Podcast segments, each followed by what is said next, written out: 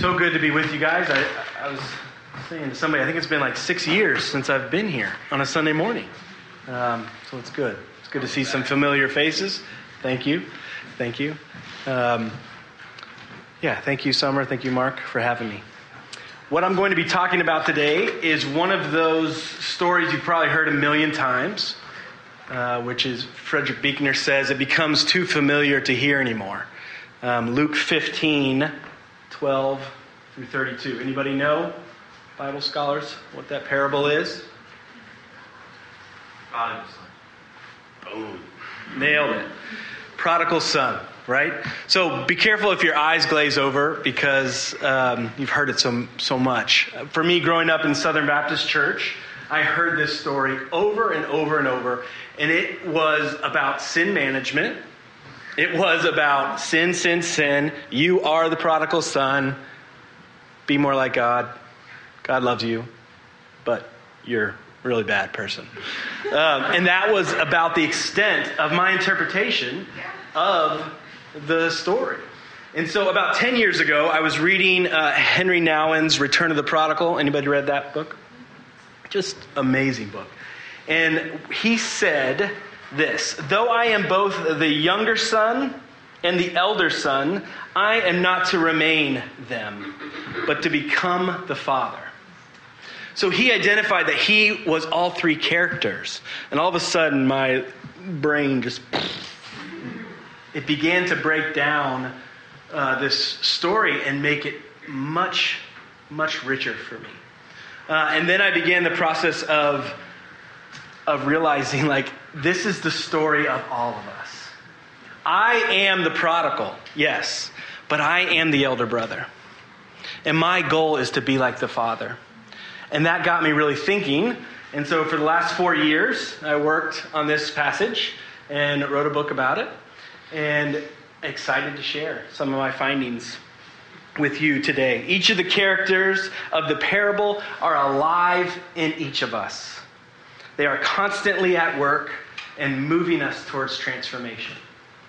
So, we're going to be talking about three realms. Pretty easy here the Son realm, the Elder realm, and the Father realm. Okay? Going to take you through each of these realms, and these realms can become a roadmap towards our transformation, both for yourself and those who you walk alongside. So I've asked Heather to read the scripture for us. And uh, yeah, even though you've heard it a bunch, keep your keep your mind engaged because we're going to take a little bit of a of a turn here. Jesus continued, There was a man who had two sons. The younger one said to his father, Father, give me my share of the estate. So he divided his property between them. Not long after that, the younger son got together all he had, set off for a distant country, and there squandered his wealth in wild living. After he had spent everything, there was a severe famine in that whole country, and he began to be in need. So he went and hired himself out to a citizen of that country, who sent him to his fields to feed pigs. He longed to fill his stomach with the pods the pig were, pigs were eating but no one gave him anything. When he came to his senses, he said, How many of my father's hired servants have food to spare? And here I am, starving to death. I will set out and go back to my father and say to him, Father, I have sinned against heaven and against you. I am no longer worthy to be called your son. Make me like one of your hired servants. So he got up and went to his father. But while he was still a long way off, his father saw him and was filled with compassion for him. He ran to his son, threw his arms around him, and kissed him. The son said to him, Father, I have sinned against heaven and against you. I am no longer worthy to be called your son. But the father said to his servants, Quick! Bring the best robe and put it on him. Put a ring on his finger and sandals on his feet. Bring the fattened calf and kill it. Let's have a feast and celebrate. For this son of mine was dead and is alive again. He was lost and is found. So they began to celebrate. Meanwhile, the older son was in the field. When he came near the house, he heard music and dancing. So he called one of the servants and asked him what was going on. Your brother has come, he replied, and your father has killed the fattened calf because he has him back safe and sound. The older brother became angry and refused to go in. So his father went out and pleaded with him. But he answered his father, Look, all these years I've been slaving for you and never disobeyed your orders. Yet you never gave me even a young goat so I could celebrate with my friends. But when this son of yours, who has squandered your property with prostitutes, comes home, you kill the fattened calf for him. My son, the father said, you are always with me, and everything I have is yours. But we had to celebrate and be glad because this brother of yours was dead and is alive again. He was lost and is found. Thank you. Um, so hopefully that gives you a little refresher. What I want to do now is I want to make a list of some attributes of each character, just to get us get us thinking about each character individually. Okay, so we're going to start with the son. All right, so whenever you think of something, we're just going to write random attributes uh, of, of each character. Uh, real quick, I am an awful speller. Like, absolutely awful. So if there's a word that has more than probably three or four letters, I'm going to probably abbreviate, but we'll just roll with it, okay? Um, so let's just popcorn. What do you think? When you think of the son, what comes up for you? Arrogant. Arrogant. A R R. Uh, touche. Uh, that was funny. What else? Party boy. Party boy. I think I got that one too. All right. Selfish, Selfish. Looking for adventure. Venture. What else? humble. Say more about that. He was humble. He, he lost everything. He was in trouble. He's going back home to ask to be Yeah. a servant. What else? He came to his senses. hmm Hedonistic.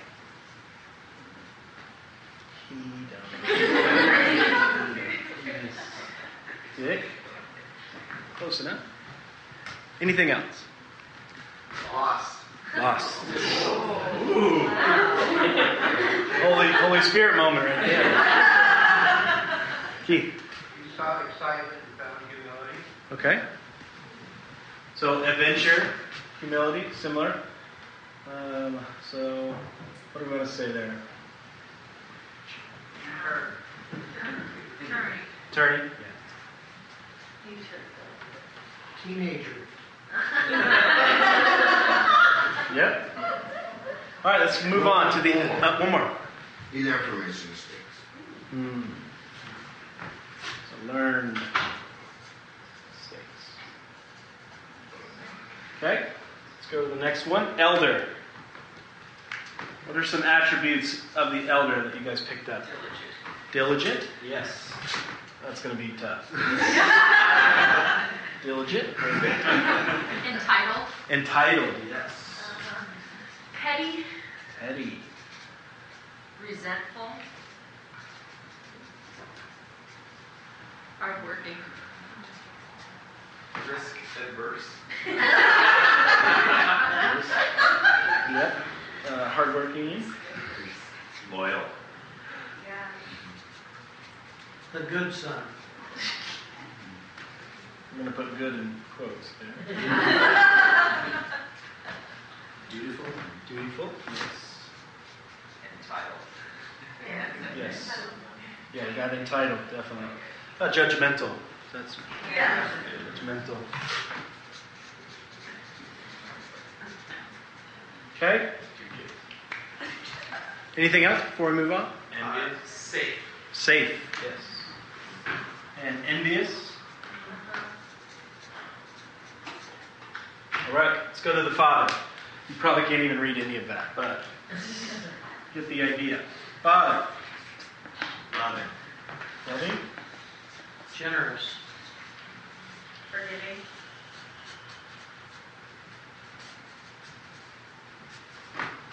Patient. Patient. Lavish.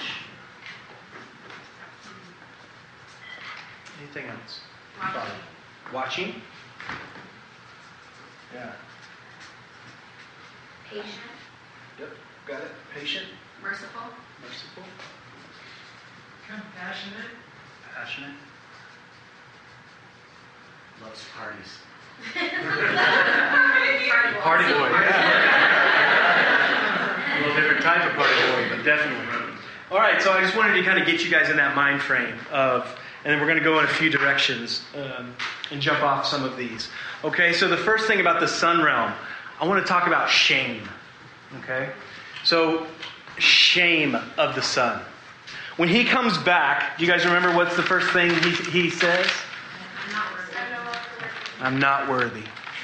So the big categories I want you to take away for the son realm is our shame and our self-hatred, our self-contempt. His words, I will arise and go to my father, and I will say to him, Father, I have sinned against heaven and earth before you. I am no longer worthy to be called your son. So shame attacks our worthiness. It's not just, you know, guilt is something different. When I do something bad, I feel guilt. When I feel shame, it's I didn't just do something wrong. I am wrong. I am bad. So shame attacks the core of who we are. Um, I'm no longer worthy. Treat me as one of your hired servants, right? Make me less. I hate myself. I am full of shame. For me, the son realm looked like my 13 year addiction to pornography. Um, growing up, my family, we, my parents broke up when I was about eight. We went on vacation and then didn't go back uh, to my father.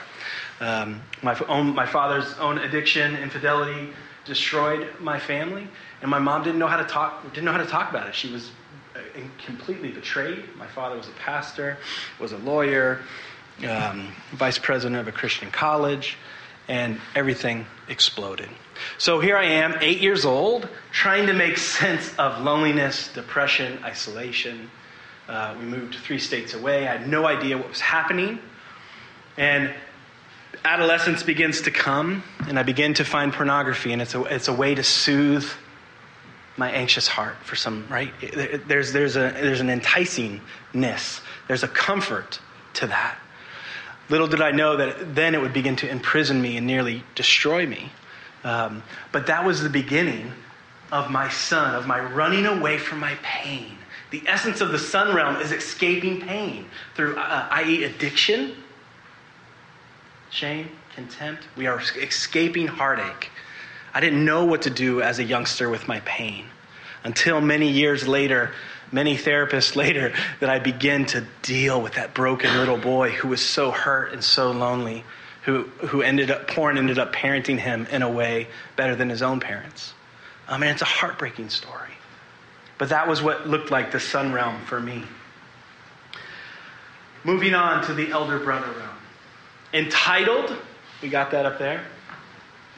Judgmental, and I would argue other centered contempt, not just self hatred, but other centered hatred. The, about this realm, it's, it's the same. The elder is escaping internal pain as well. It just looks differently. It's, it's not the classic, you know, drug, sex, and rock and roll. He's escaping his pain through performance. The elder brother is motivated by duty rather than desire. This is the pull to the performance based gospel that gives us the illusion of control. Can I get an amen? You guys know that? I know I do. This is the realm we must face our own entitlement, our own harsh judgment and contempt towards others, and our self righteousness that makes us feel so powerful.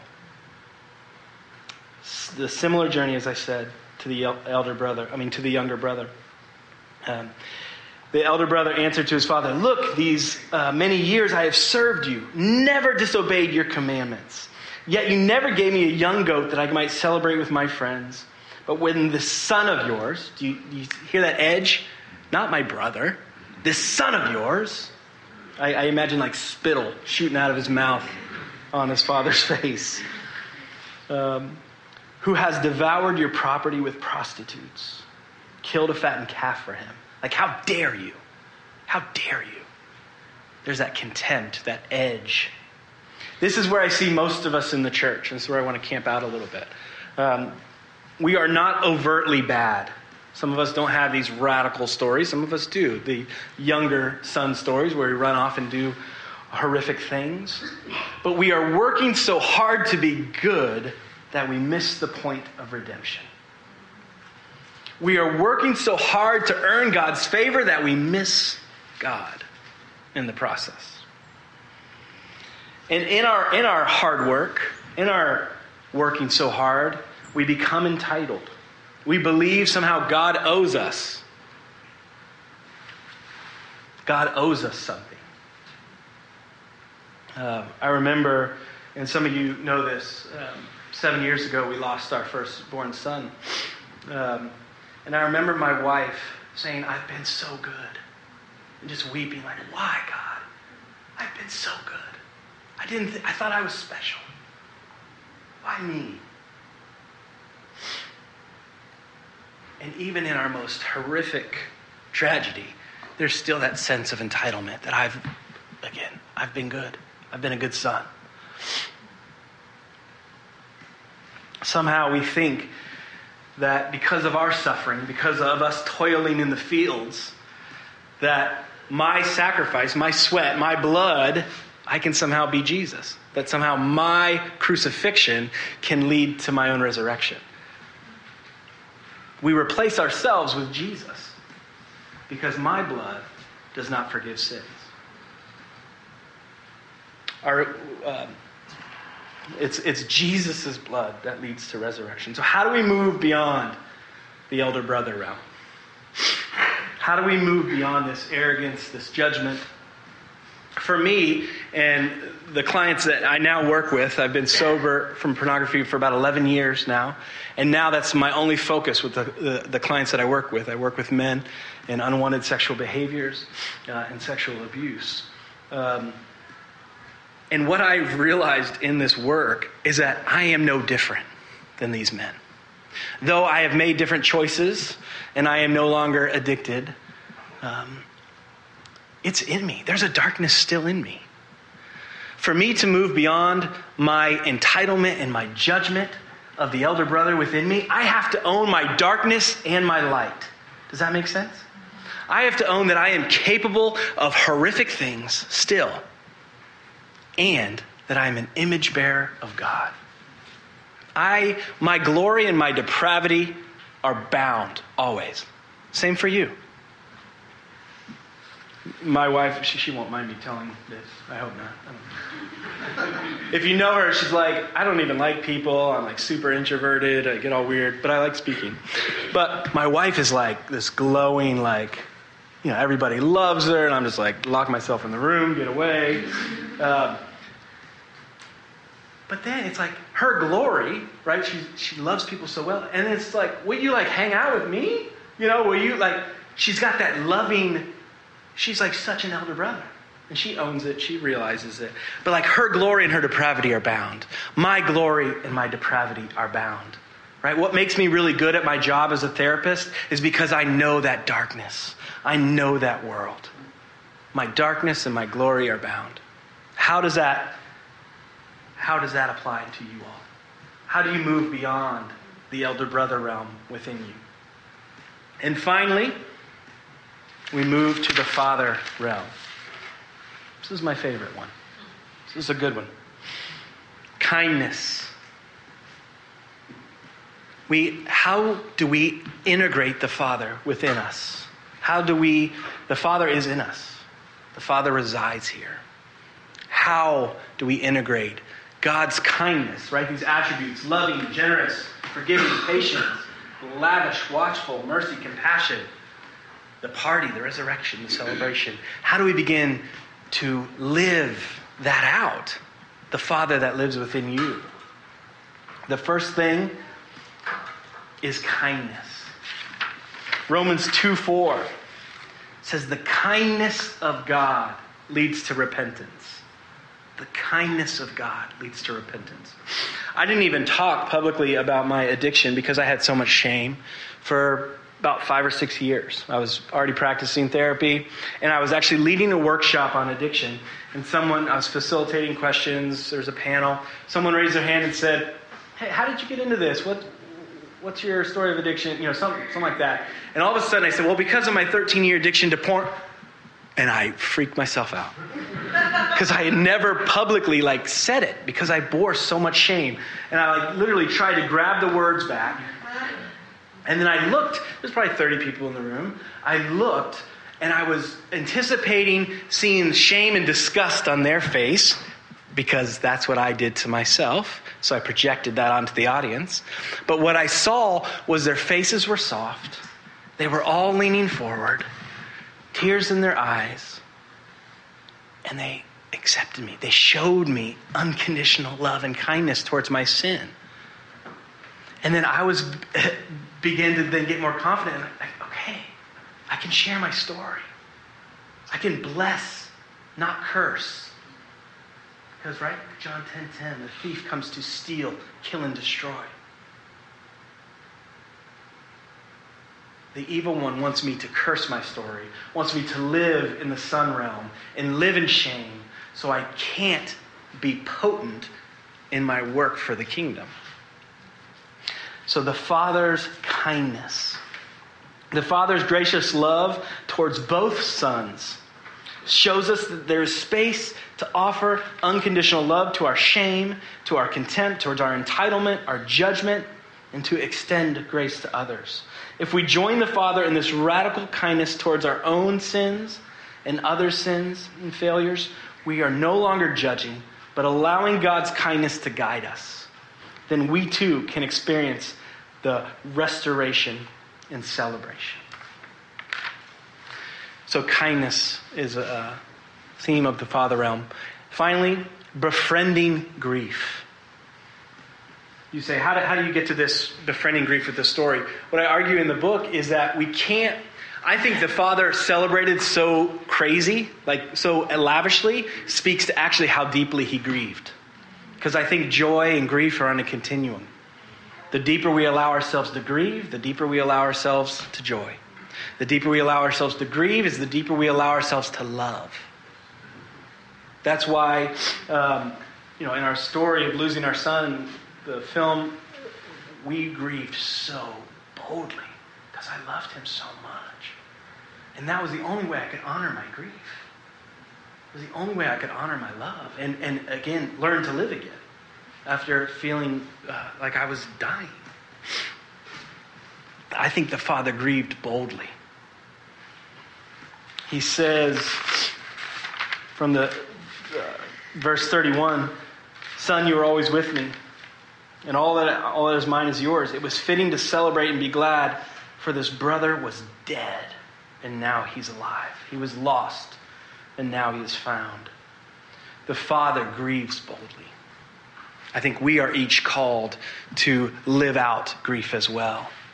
And it's, it's a different type of grief. It's not a grief, right, that we, we don't have hope and despair, but we grieve, I believe, because the Father grieves. And it frees us to party it frees us to resurrection. Will you enter blessing instead of curse? And for me, that story that I just told you about, speaking out about my uh, porn addiction for the first time, that was a story of kindness? That was the story of me beginning to no longer curse my story, but bless it, but radically bless it, like God blesses me. Will you make peace with how you've sinned? Will you bless what you have historically cursed? Finally, I want to wrap up with this story. Um, I was in college, thought I was going to marry this woman. Um, she kind of became my God, my idol. When you don't deal with pain, you look for, for ways to soothe. And uh, women, pornography, began to soothe that pain. And so this woman became my idol. Um, so when you lose an idol, you lose a God, your world is crumbled. So um, nearing the end of college, uh, break up in this, this really toxic, idolizing relationship, and I can feel completely lost. So I start talking to a mentor of mine, calling him nearly every day, weeping, trying to navigate my story, um, Dr. Cofield. And uh, so I'm talking to him, and the summer's coming up, and now I have no idea what to do with my life because she was my life. Uh, and all of a sudden, he said, Have you thought about? I was in North Carolina at school. He, he said, Have you thought about moving to Florida this summer and living with me and my family? And I was like, No. Um, I haven't considered, I haven't considered that. Um, and I was like, Well, let me think about it. You know, it was a little weird. Um, let me think about it. So a couple days went by, talked to him again, um, try to change the subject, and he brings it up. Have you, hey, have you thought about my offer? And again, sometimes I just say things on accident, I guess. I said, again, fairly weird, what if you don't love me anymore? That was my first thought. My first, and I just said it out loud. Again, fairly embarrassing because of how vulnerable it was. But like that's what I was feeling because this was the, one of the only men who's ever fathered me in my life, and in a sense, like took me in and covered me. I was so scared that I would do something if I lived with him that he would that would change his love for me. That he would that somehow I would fail him. And I just said, "What if you didn't love me anymore? What if I do something wrong?" And there was a few seconds of silence, and I'll never forget. Again, this was 15 years ago. I'll never forget this. He said, Andrew, there is nothing you can do to change my love for you. I made up my mind about you a long time ago. Hmm. I made up my mind about you a long time ago. And that, uh, again, though I was terrified, something rested within me. I rested in his unconditional love. He showed me in that moment what the Father's love was like for me. That it wasn't based on what I did do or what I didn't do, that he loved me no matter what. It's pretty wild to think that was the summer that I accidentally met my wife. It's pretty pretty crazy. Didn't just it's like five years of rough dating, but we worked it out. But that was that was the that was the summer. Uh, that was the summer that we met, um, which is just wild to think about. God is working out our stories. Will you stop running from your brokenness? Will you stop running from your shame? Will you stop running uh, in your entitlement and judgment of others? Become intimate with these places of darkness because God shines in our darkness. God is made most known in our darkness. Thank you.